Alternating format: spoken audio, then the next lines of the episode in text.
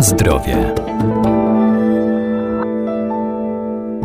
Jedzenie w odpowiednich ilościach i proporcjach oraz codzienna aktywność fizyczna to podstawa dla zachowania zdrowia. Ważne jest jednak nie tylko to, co zjadamy, jak często i w jakich ilościach, ale także jakość tych posiłków. Za najważniejszy w ciągu dnia uznaje się śniadanie, a za największy obiad.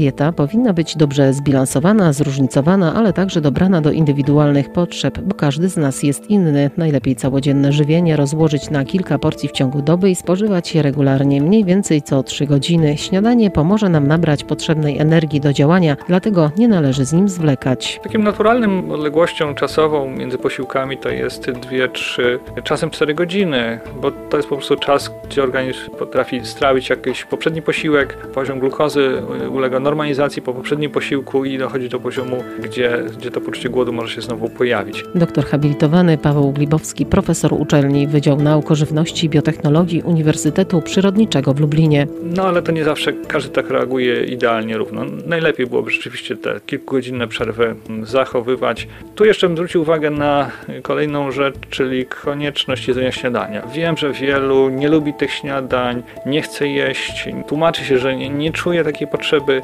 Może dlatego, że zjadł zbyt obfitą kolację. To może być e, problem. Gdybyśmy zrezygnowali na przykład raz czy drugi z takiej kolacji e, na rzecz e, dobrego śniadania, to, to w pewnym momencie organizm też się przestawi, zacznie być głodny rano.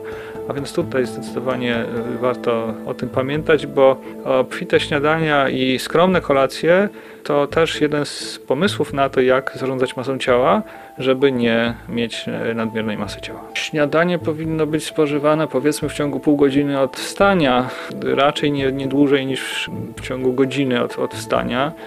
No, jeżeli chodzi o jakość, to ono powinno być po prostu pełnowartościowe, zawierać i produkty zbożowe, i produkty białkowe, na przykład nabiał, sery. Oczywiście pamiętajmy o warzywach. To często przy śniadaniu pomija się te, te, te kwestie, ale, ale tutaj no, zawsze warto wzbogacić takie śniadanie czy jakąś papryką, czy pomidorkami. Seler naciowy to, to też ciekawa alternatywa. Mamy sałatę, jest rzodkiewka i to jest w tej chwili dostępne przez cały rok.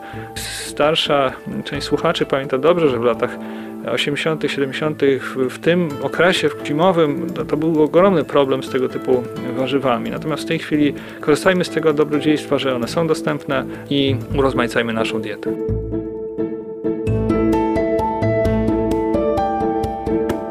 Na zdrowie.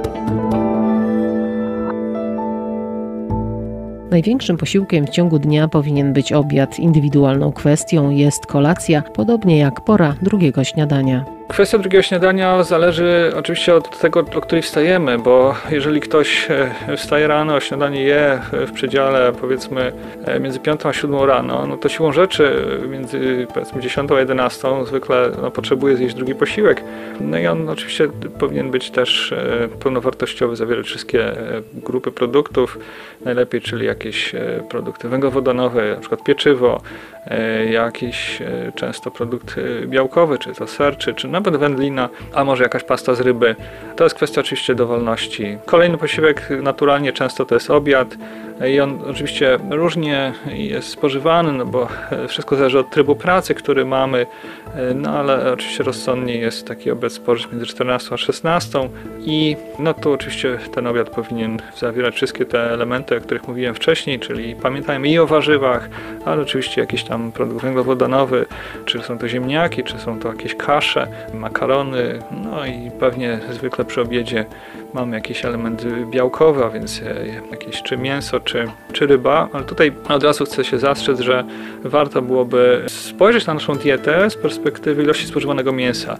Zalecany poziom spożycia mięsa to jest do pół kilograma tygodniowo. W Polsce spożywa się średnio ponad 1,5 kg tygodniowo mięsa i teraz co oznacza ta norma pół kilograma tygodniowo? To jest na przykład 5 porcji mięsnych produktów w tygodniu, czyli tak jakbyśmy na przykład do obiadu jedli 5 razy coś mięsnego w ciągu tygodnia, a dwa dni sobie odpuścili zupełnie produkty mięsne. Przy czym tu chcę podkreślić, że ryby się nie wlicza do mięs, żebyśmy mieli jasność, zatem można jak najbardziej w jednym dniu sobie na przykład taki obiad z rybą zaplanować trenować, a kolejny dzień zupełnie zrobić nawet wegetariański.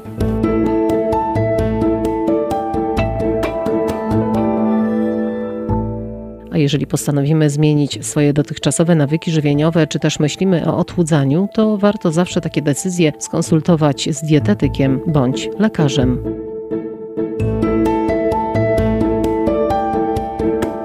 Na zdrowie.